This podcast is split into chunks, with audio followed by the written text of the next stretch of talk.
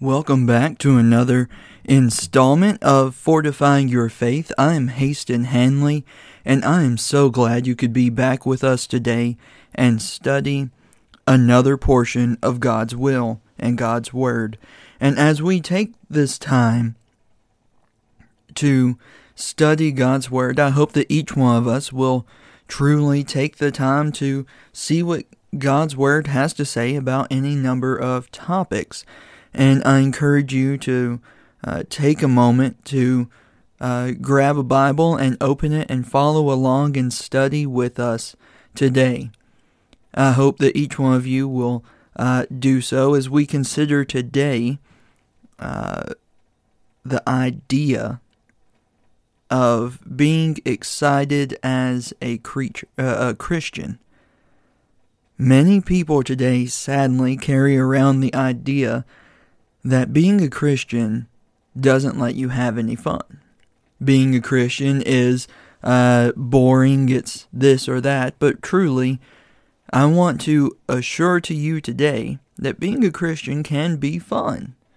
And as we think about all of this, I encourage you uh, to follow along with us as we look at at least two uh, main sections that convey this idea. And as we look at these, I hope that we can take the joy and the excitement that these men had in the New Testament and carry them with us throughout our lives.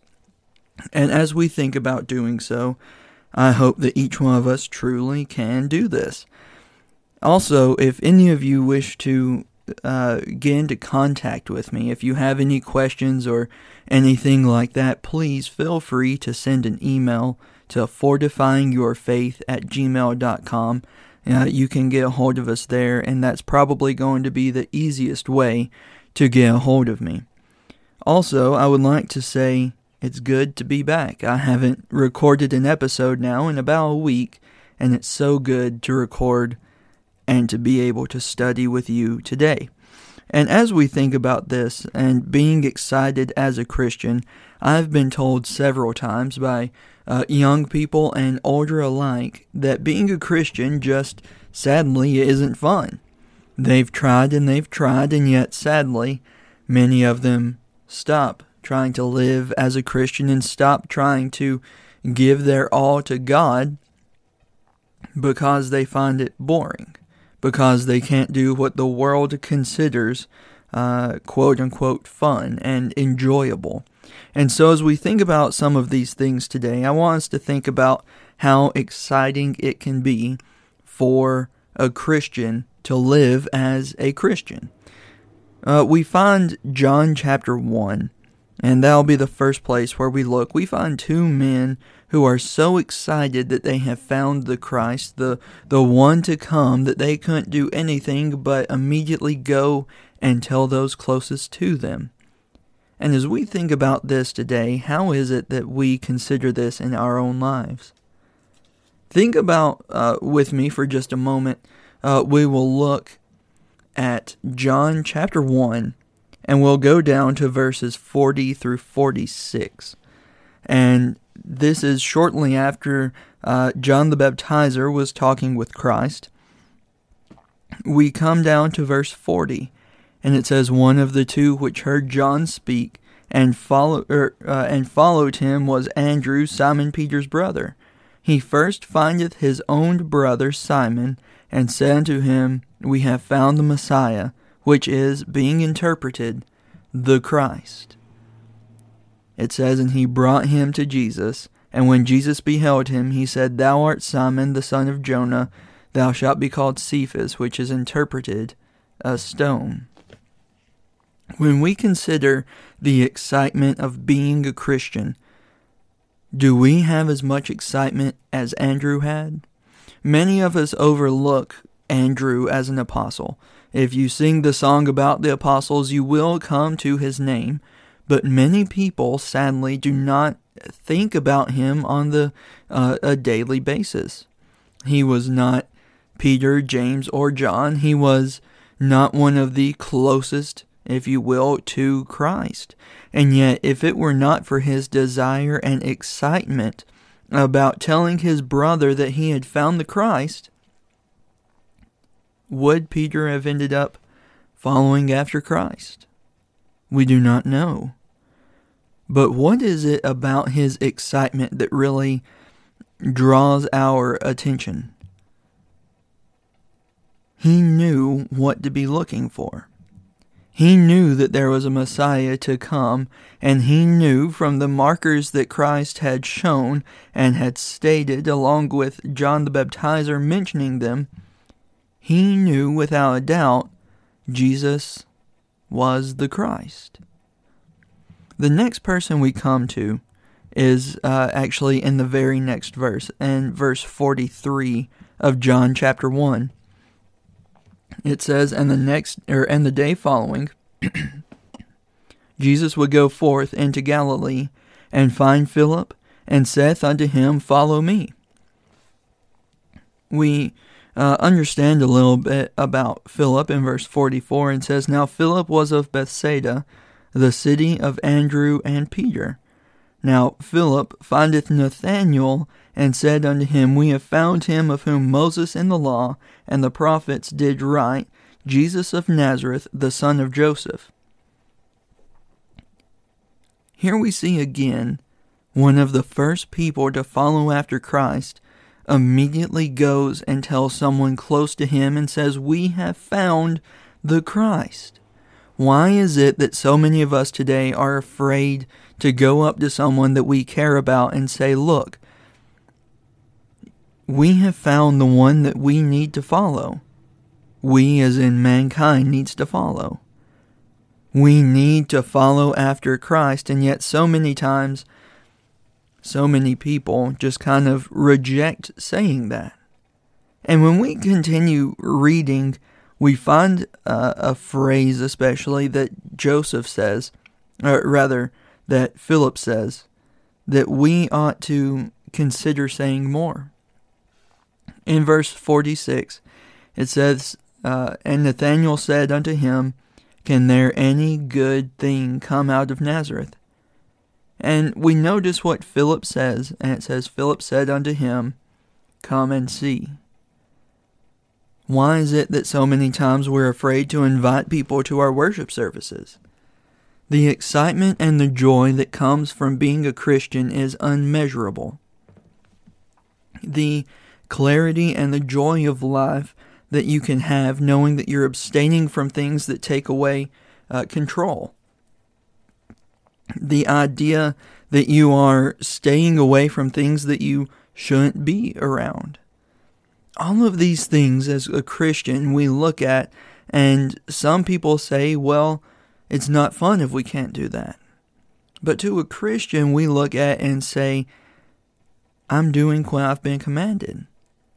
And we can still have fun without sinning, and that's the truth. We truly can have fun without sinning in the world today. There are many things in the world that we can do that is not sinful. And as we consider each of these, I want us to uh, uh, think about how we can live our life in accordance with God's will. I also have one more person for us to think about today, and that is uh, he's found in Acts chapter 8, starting in verse 26 and following to the end of the chapter. We find the Ethiopian eunuch who was studying his Bible and who had traveled an immense distance to uh, go to the Passover. And when we find him in Acts chapter 26, it says, The angel of the Lord uh, spoke unto Philip, saying, Arise uh, and go towards the south unto the way that goeth down from Jerusalem unto Gaza, which is desert. And he arose and went, and behold, a man of Ethiopia, a eunuch of great authority under Candace, queen of the Ethiopians, who had the charge of all her treasure, and had come to Jerusalem for to worship. We find this man who is living his life, who is a proselyte, who has traveled thousands of miles in a carriage, or in a chariot rather, to come and worship the Lord. Now, in the Old Covenant and in Judaism, a eunuch was not allowed to come close at all to the temple when it was time to worship. In fact, they were the furthest away from the temple. And yet, this eunuch was so devoted that he took time to travel the entire length of the Red Sea all the way up to worship God. And it says in verse 28 that he was returning and sitting in his chariot reading Isaiah the prophet. Then the Spirit said unto Philip, Go near and join thyself to this chariot. And Philip ran thither to him and heard him read the prophet Isaiah, and said, Understandest thou what thou readest? And he said, How can I, except some man should guide me? And he desired Philip that he should come up and sit with him. As we consider the language of this passage, we find an excitement, a desire to learn God's word, and a desire to obey God's word. This man openly invited a stranger into his chariot to talk about the scriptures. How many times does that happen in the world today that we invite someone into our home to discuss the scriptures, much less into our car?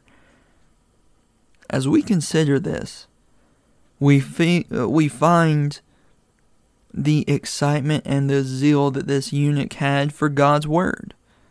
He was worshiping falsely. He was not following the the true guide that he was supposed to be, but he didn't know about Christ. And we find in verse 32 what the uh, what the eunuch was studying. It says the place of the scriptures which he read was this: He was led as a sheep to the slaughter, and like a lamb before his shears so he opened not his mouth. In his humiliation, his judgment was taken away, and who shall declare his generations? For his life is taken from the earth. And the eunuch answered Philip, and said, I pray thee, of whom speaketh speaketh the prophet this? Of himself, or of some other man? Then Philip did what all of us ought to be willing and able to do says in verse 35 Then Philip opened his mouth and began at the same scripture and preached unto him Jesus. As we consider these things and as we consider Philip's desire to get into this chariot with this man, to teach unto him Christ, and to do what he ought to do as a Christian, we find a man that is truly willing to teach. And in verse 36, we continue with a story, and it says, And as they went on their way, they came unto a certain water, and the eunuch said, See, here is water.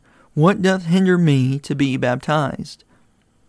So, as a side note, we see that if we teach and preach unto someone Jesus, we of necessity have to teach and preach unto them baptism, because this eunuch knew what that he must be baptized. And in verse 37 it says, And Philip said, If thou believest with all th- thine heart, thou mayest. And he answered and said, I believe that Jesus Christ is the Son of God. And he commanded that the char- chariot uh, would stand still, and they went down both into the water, both Philip and the eunuch, and he baptized him. Philip baptized this eunuch when they found water, when they found uh, enough water to baptize someone in, completely and fully immerse someone in water. But the real heart of this is in verse 39. As we consider it, we find the joy that comes with being a Christian. It says, And when they were both come out of the water, the Spirit of the Lord called away Philip, that the eunuch saw him no more, and the eunuch went on his way rejoicing. The idea that we are freed from our sins if we live as God would have us to live, and if we are baptized and continue to live as God would have us to live, then we should be going on our way rejoicing. But even more than that, if we know the gospel is true, and if we believe it, and if we have obeyed it, then what is stopping us from going around and teaching others? As we consider all of this, there is in fact joy that can be had with a Christian life. There is the true idea, if you will, that there is a Christ. That we can live as Christians. And that we don't have to be uh, so um, looked down upon. We don't have to live a life that we do not have fun, but rather we can have proper fun and proper enjoyment. Many times we can sit down and enjoy a nice game of something as long as it's not sinful. We ought to, as Christians, remember that as long as we are living a Christian life and we are obeying God's words, there are things in life that are enjoyable that do not in any way come into contact with sin. We just have to realize that we can live a life without sin and desire a life without sin. And so as we think about a joyful mindset as a Christian and a excited mindset, we have to remember being a Christian is an exciting thing. There's all kinds of things that we can uh, go and talk to someone about, especially including the Bible. There's all kinds of times that we can go and enjoy Christian fellowship. I encourage you this week sit down and enjoy being a Christian.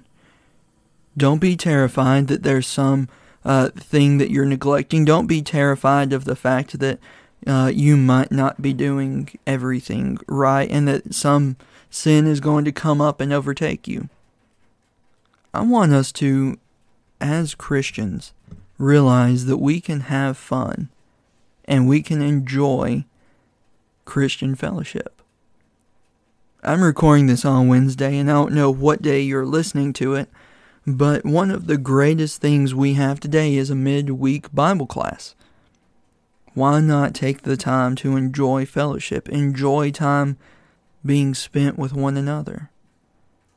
I hope this has been beneficial to you, and I hope each one of us can realize that we can have an enjoyable life as a Christian.